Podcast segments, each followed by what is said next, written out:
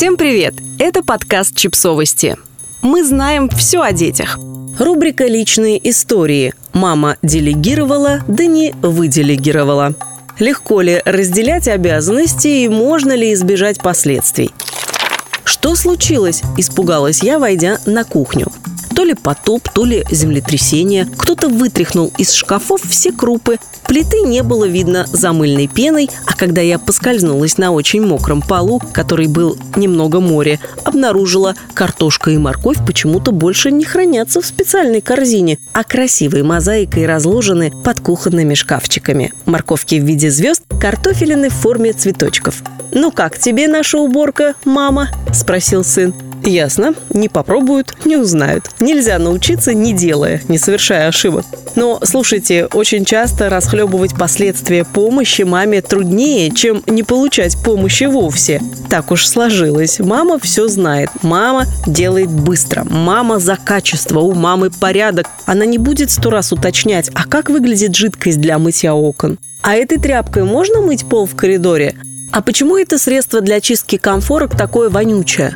Делегирование – метод отличный. Совет загнанной маме, а ты делегируй мудрый. Но работает ли делегирование в одной отдельно взятой семье, в которой дети с утра до вечера заняты уроками? Папа встает в 6, по пробкам едет на работу и возвращается к ночи, а бабушка с первыми лучами солнца исчезает до конца осени в огороде. Однажды муж сходил на родительское собрание вместо меня. Ему показалось, там не сказали ничего важного. Как результат, мой ребенок пришел в школу в объявленный на собрании выходной, потому что папа забыл предупредить об этом. Мои дети пошли в магазин с заранее подготовленным мной списком продуктов. Домой принесли меньше половины того, что было нужно. Объяснили, денег не хватило. Оказалось, купили все с маркировкой «био» или выбирали упаковки покрасивее.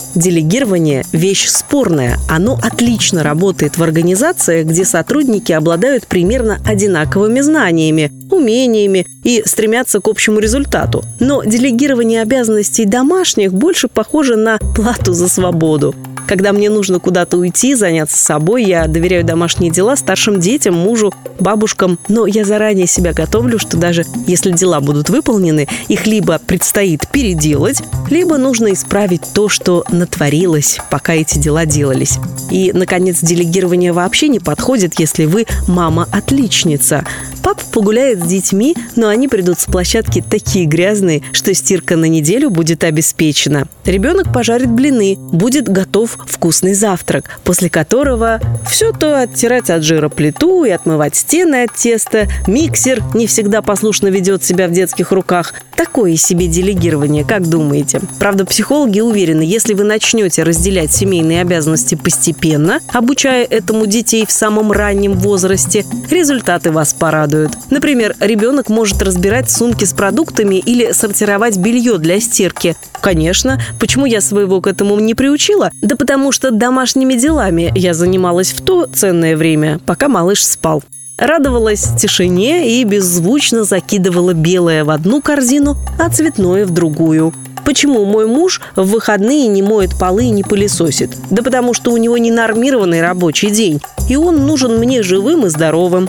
Но что, я уверена, не работает для мамы в делегировании совсем, так это списки дел. Потому что пока остальные члены семьи будут вычеркивать из своих, скажем, пяти пунктов сделанные, мама, вычеркнув 105 в своем списке, добавит в него еще столько же. А эти дела возникнут вдруг неожиданно, их нельзя запланировать. И вот бежит такая мама, не поспевая за списком обязательного и вновь возникшего, а ей вслед кричат «Эй, зря ты не делегируешь, делегируй хорошенько.